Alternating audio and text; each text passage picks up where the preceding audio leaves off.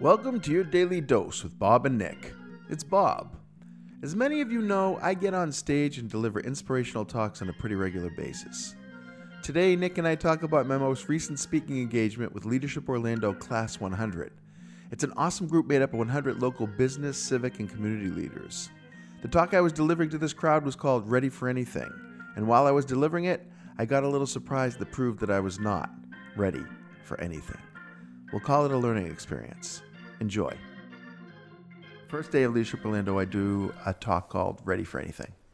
Uh, Okay. Which I spent a year, almost 10 years ago actually, uh, really researching readiness and talking to trainers of U.S. Navy SEALs and trainers of astronauts and trauma physicians.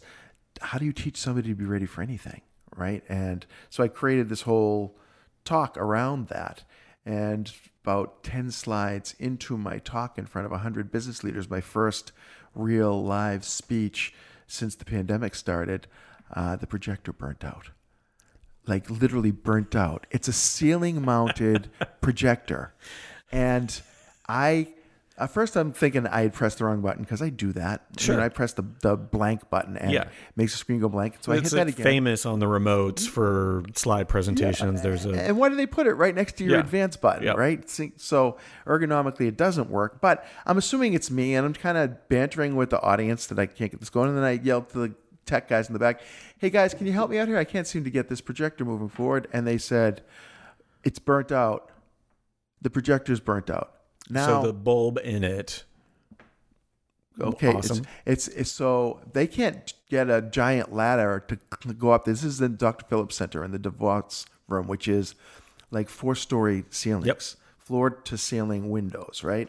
Um, but the thing is, doing a presentation called Ready for Anything, you better have a plan if this happens. And this was the first time I had not brought a printed version of my slides just to remind me to make sure I hit all the points. And I'm thinking of this fact, and my brain just blanks. I'm just, and I'm standing in front of a group of people, and I'm saying, all right, so that last concept I was just talking to you about, I can't even think of what that is. And someone yells out something about Navy SEALs. And I go, all right, well, I guess we're done with that. I tell you what, everybody get on your feet, find two partners. And I put the whole room through uh, an improv exercise that had purpose, but it was just like I hadn't planned on doing that improv exercise right there in the middle. And and I said to my tech guys, please find a way to get my slides back up there. If you're gonna have to get a different projector or whatever you have to do, I know they could pull it off. And so we did uh, Tiger Alien Salesman, Nice. which is an awesome exercise that focuses on the power of intention.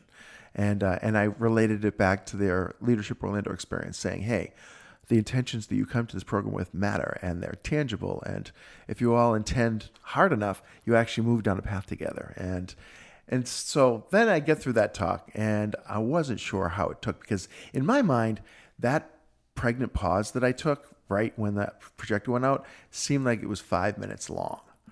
As I learned the next day when I was putting them through uh, a scavenger hunt, um, that was one of the most impressive parts of the presentation was the fact that I stopped, changed direction, and the fact that I came back afterwards and I pointed out the fact that I had a stutter step.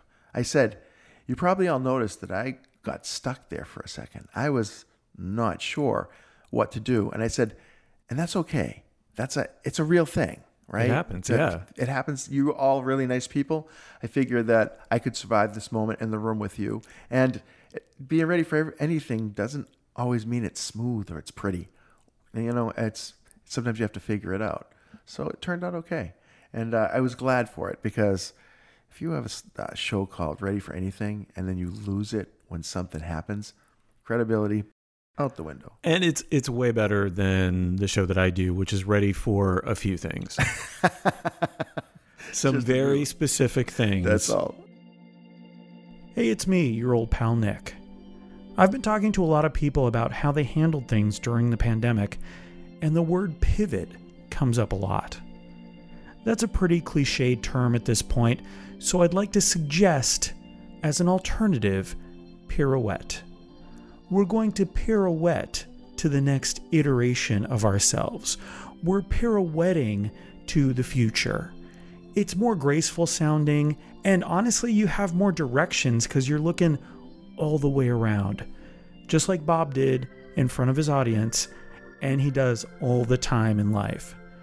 Thanks for listening, and keep on dancing.